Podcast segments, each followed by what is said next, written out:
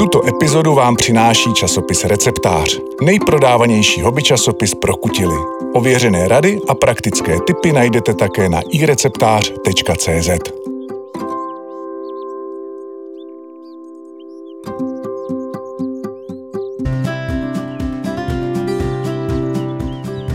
Krásný zelený den, milí posluchači. Vítám vás u další epizody podcastu i receptář do ucha.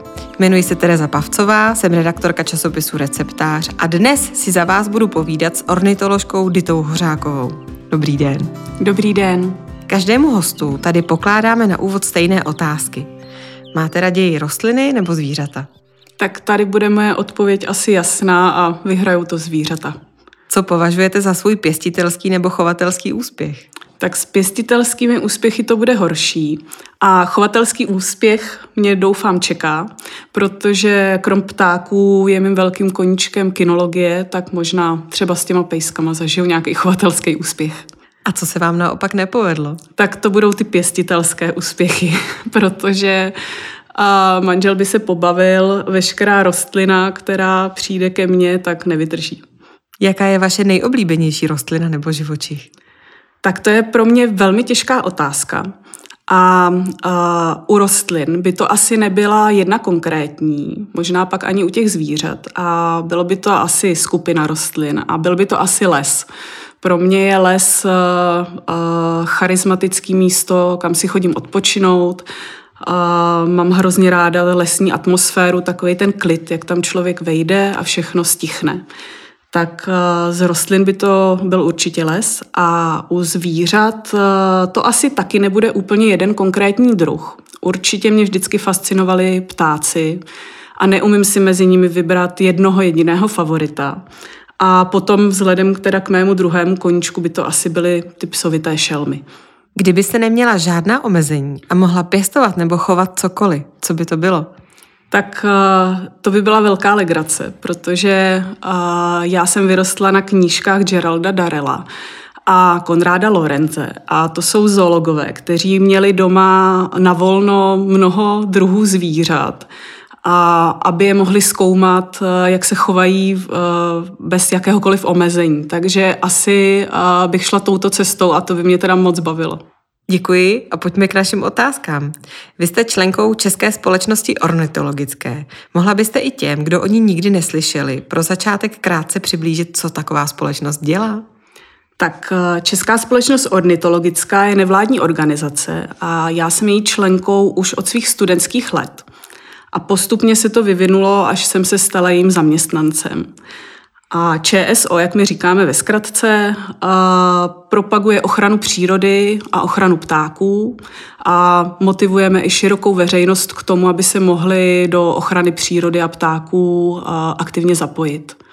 Jsme i členská organizace, takže kdokoliv z řad široké veřejnosti, koho to zajímá, se může stát naším členem.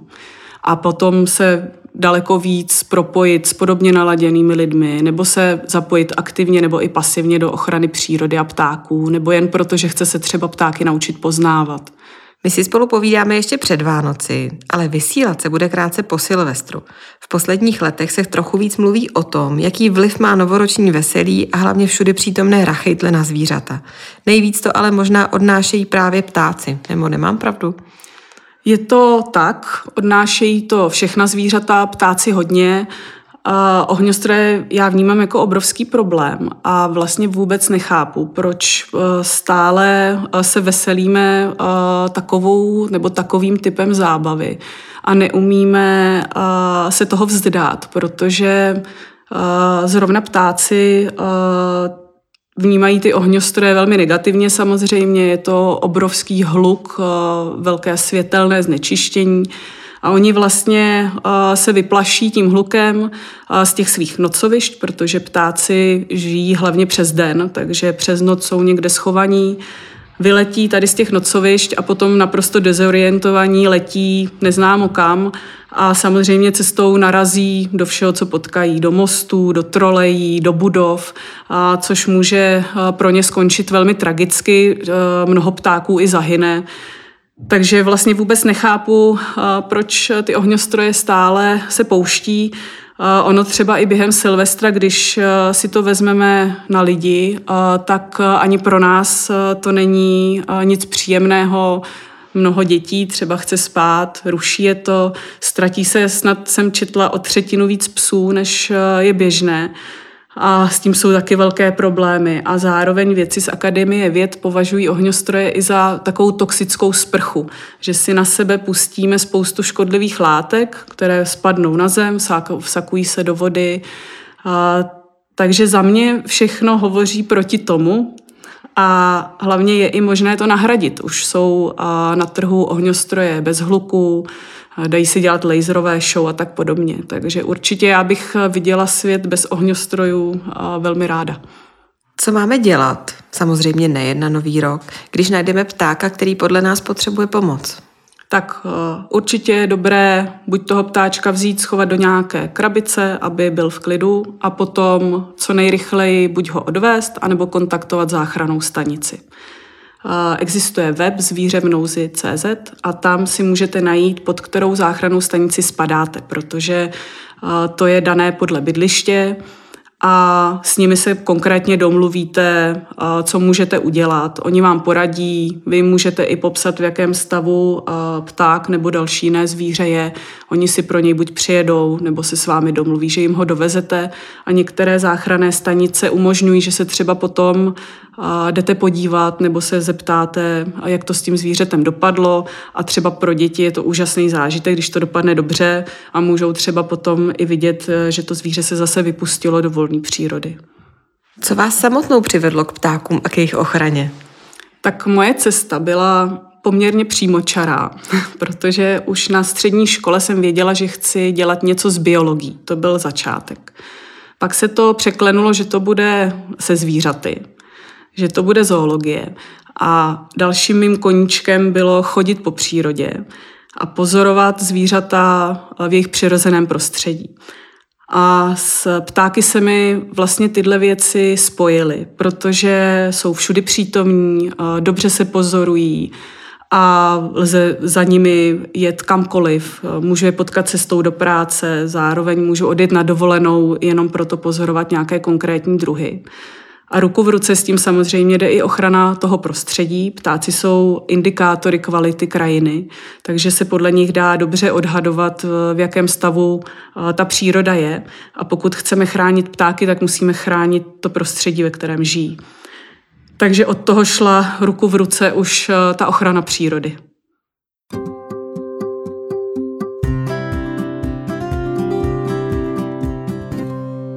Teď v zimě většinu z nás zajímá hlavně krmení ptáků. Doporučila byste těm, kdo se do něj chtějí pustit, vhodné krmení pro ptačí návštěvníky? Určitě přikrmování ptáků je jedna z nejoblíbenějších lidských činností, kdy lidé opravdu uh, věří, že ptákům pomáhají. Ale musím říct, že je to tak, ale pouze v případě, když se držíme zásad eh, kvalitního přikrmování a přikrmujeme zodpovědně začíná se ukazovat, že uh, takové to krmení bez rozmyslu, kdy těm ptákům nasypeme uh, cokoliv, uh, pro ně není dobré. A proto je třeba opravdu vybírat kvalitní potravu. Ptáci mají rádi různá semínka nebo nějaké obiloviny. Nejlíp asi přijímají slunečnicová semena. Ty jsou pro ně nejlíp stravitelná, mají hodně tuku. A pokud chceme pozorovat víc druhů, tak je dobrý, aby jsme na tom krmítku měli tu směs pestřejší, protože čím bude pestřejší, tím víc druhů můžeme přilákat. Takže ty semínka ideálně doplnit o ořechy, ty třeba u mě na krmítku jednoznačně vedou.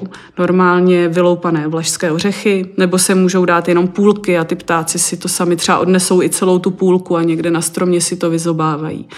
Potom je fajn uh, doplnit uh, třeba vedle nějaké tukové koule, které ale vždycky vyndáme z těch sítěk a dávají se do nosičů, aby se ptáci do těch sítěk nezamotávali a aby třeba ta síťka pak nespadla, může to sežrat pes, tomu je pak špatně.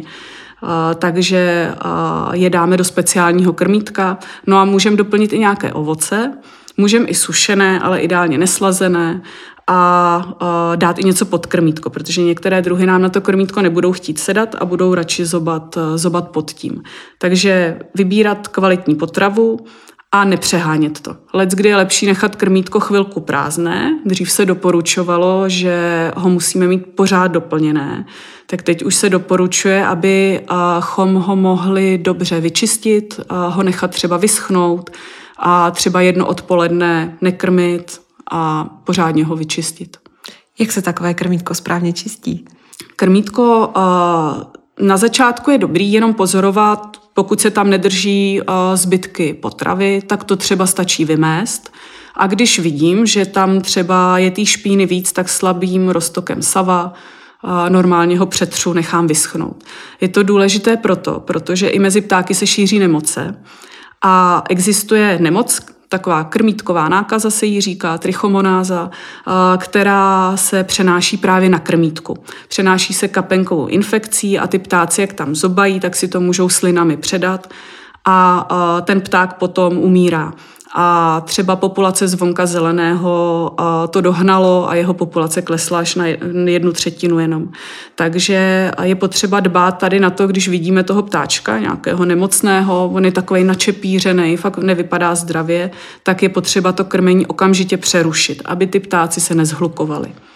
Takže kvůli tomu to krmítko je nutné čistit. Jak má vlastně vypadat správné krmítko?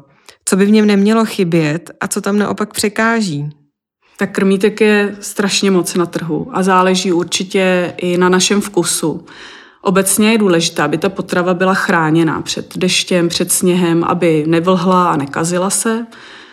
Potom uh, to už každý si rozmyslí, jestli se mu hodí klasické krmítko typu domeček, které není tak moc vhodné kvůli tomu zhlukování velkého množství ptáků nebo jestli tam bude zásobník.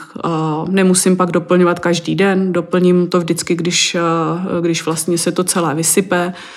Můžu mít i třeba zásobník na lojové koule, takže těch typů je opravdu hodně a důležité je, aby bylo bezpečné, aby nemělo žádné ostré hrany a také je důležité, kde bude vyset.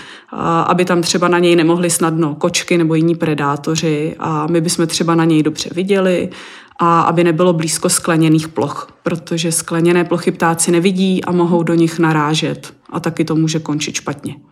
Je něco, co bychom ptákům určitě dávat neměli? V poslední době se i ve veřejném prostoru hodně mluví o labutích a kachnách a o tom, že pro ně není vhodný starý chleba. Proč vlastně? Tak uh, určitě nesmíme ptákům dávat žádné zbytky z kuchyně připálené, solené věci, i slazené věci. Taková základní poučka je, když lidem zbyde to cukroví po Vánocích a všichni si říkají, tak to aspoň hodím těm ptákům, tak si říct, že co nechci sníst já, tak nebudu nabízet ani těm ptákům. A u ptáků ještě platí to, že by to měla být co nejvíc přirozená potrava. Takže jakmile je v tom cukr nebo moc soli, tak jim to taky nebude prospívat. A co se týče vodních ptáků, to je taková samostatná kapitola, protože to je u nás taky hrozně populární aktivita. Vezmeme starý pečivo a jdeme všichni eh, krmit labutě. A eh, problém ani tak není to pečivo, pokud by bylo v přiměřeném množství, tak eh, by těm ptákům žádný problém asi nespůsobilo. Oni ho i velmi mají rádi samozřejmě, ale je to jak u lidí, ne všechno, co máme rádi, nám zdravotně prospívá. A když je něčeho moc, tak to pak může právě i škodit, což se děje u těch vodních ptáků, takže uh, radši uh, se zařídit jinak. Oni totiž mají rádi i třeba luštěniny nebo ovesné vločky. Uh, dokonce se dají koupit i speciální granule pro vodní ptáky.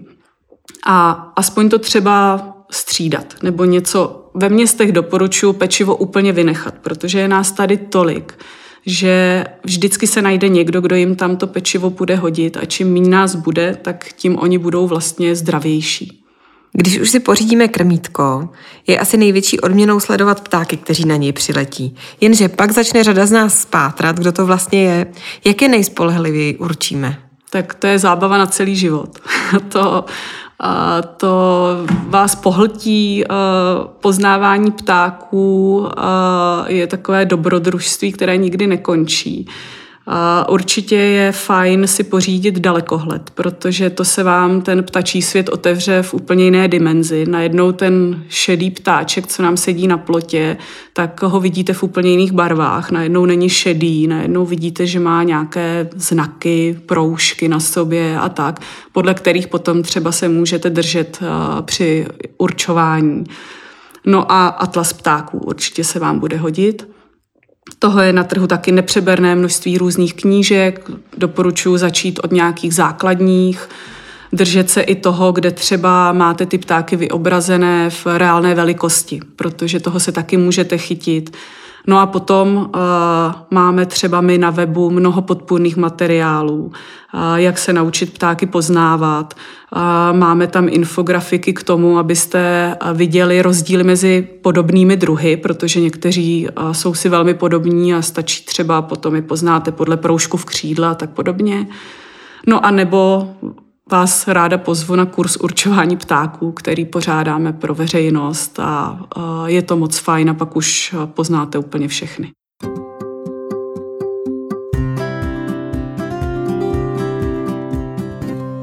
Existují třeba ptáci, kteří vyloženě škodí na zahradě a má smysl je nějak vyhánět? Tak já myslím, že ne, ale když tak přemýšlím, který pták by na zahradě škodil, jo, a mě teda napadá asi jenom slepice, když vám leze do záhonu. Ale jinak obecně si myslím, že snad neexistuje žádný pták, který by vyloženě na zahradě škodil. A je na druhou stranu některý, který vyloženě prospívá, protože třeba sežere víc škudců než jiní? Tak budou to určitě všichni ptáci, jsou prospěšní. A každý třeba může se zaměřovat na jiné škůdce z našeho pohledu. A je to poměrně významné číslo, když si třeba představíte jiřičku, to je ptáček poměrně malý, a momentálně trpí tím, že lidi nechtějí jeho hnízda na svých třeba nových fasádách kvůli tomu, že to špiní tak taková jedna jiřička za sezónu se zobe asi půl milionu hmyzu, kusů hmyzu, takže much komárů nejvíc se zaměřuje. Což zrovna pro mě je hmyz, který já jsem ráda, že to jiřička se zobne, takže radši budu mít na zahradě jiřičky než mouchy a komáry. Přes 30 let uděluje ornitologická společnost titul Pták roku. Pro letošek je to rehek domácí. Co je na něm zajímavého? Tak rehek je zdánlivě obyčejný ptáček, kterého spousta z nás, z nás zná. A možná i někomu hnízdí na zahradě. Oni jsou populární tím, že zahnízdí téměř všude, třeba prostě i na koštěti, když má člověk opřený o zeď. A, takže a v tomhle tom je to velmi populární ptáček.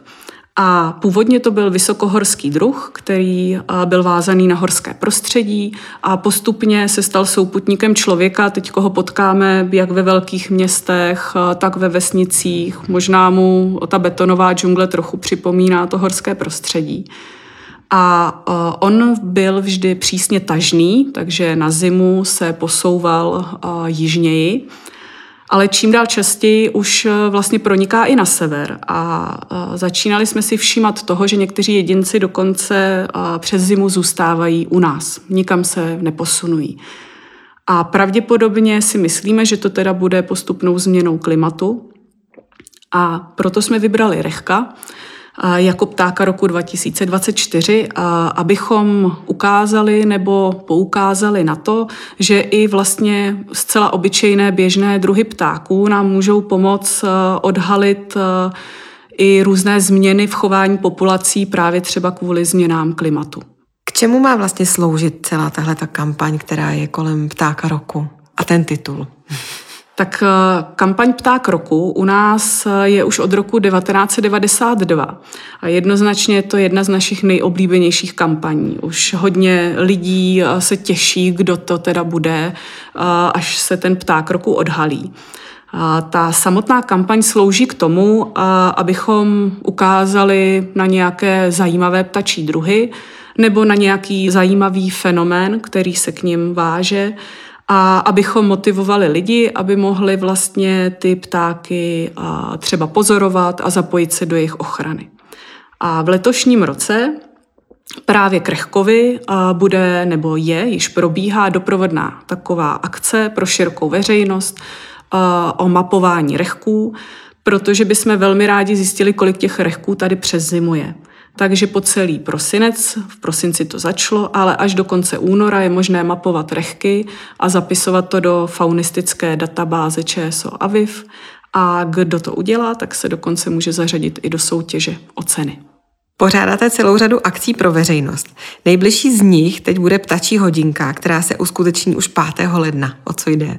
Tak ptačí hodinka je jedna z dalších velmi populárních eh, akcí pro kohokoliv, kdo se zajímá o ptactvo a rád by si vyzkoušel, jak takové sčítání ptáků probíhá.